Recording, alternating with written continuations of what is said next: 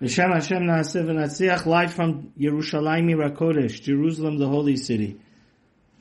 The complete place of positivity. We're recording here for the, in loving memory, Lezecher Nishmas, my Rosh HaYeshiva, Rav Shmuel Yaakov Weinberg, which was one of the most unique Rosh HaYeshivas I've ever met. And he said something fundamental on this week's parsha. We know about Pinchas, it says, Pinchas ben Elazar ben Aaron Kohen, Pinchas gets the ultimate prize of peace from God, Bekanot Kinati, because he was zealous for the sake of God. And Hashem gave him the uh, covenant of peace, which Hashem should give to all of us and all of Israel, and everybody's fast should be meaningful and accepted. So the Rosh HaYeshiva Zatzal said there's another memra, Gemara in Bava Basra says, Kinat Sofrim Tarbe Chochmah which on the surface many people understand in a fundamentally wrong way. The jealousness amongst Torah scholars increases wisdom. Rosh HaYeshiva said it's absolutely wrong because jealousy always inevitably automatically is a negative emotion. And it's for that reason that in the Ten Commandments, out of all the terrible character traits, the Torah forbids us for, to be jealous. Rosh HaYeshiva Zatzal learned, Kinat Sofrim Tarbe Chochma, it does not, absolutely does not mean the jealousness. And this makes a world of a difference, by the way, my, my dear friends. I see this in the, amongst my colleagues. Unfortunately, it does not mean jealousness. Jealousness, it, it means the zealousness of scribes, of Torah scholars, increases wisdom. There's no competition in serving Hashem. It's not like the business world where Apple would rather that Google would go out of business and they sue each other.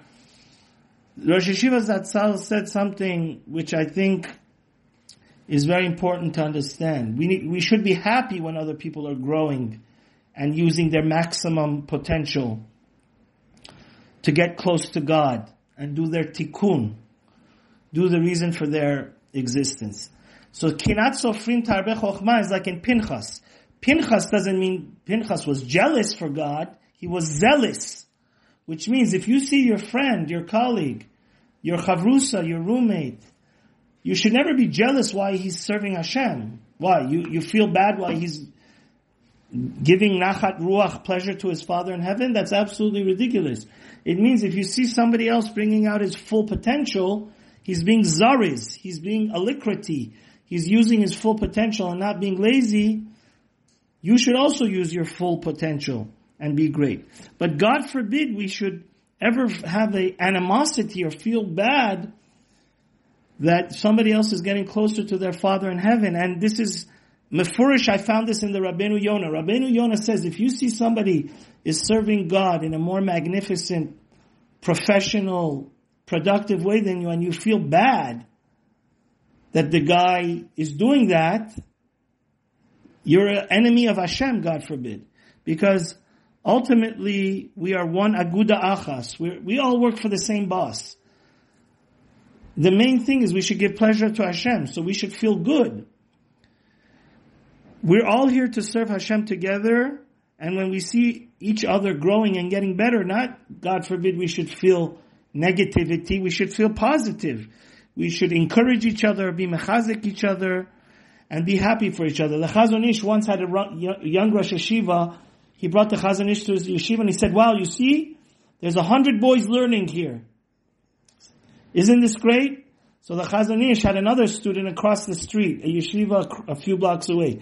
He took the young Rosh HaYeshiva's hand up to the Ezras Nashim, and he said, you look, there's a hundred boys learning in this yeshiva also, your colleagues. If you're as happy for your colleague that his yeshiva is growing as your own yeshiva, that means you're a true servant of Hashem. Have a great Shabbat, and let's spread positivity to the world.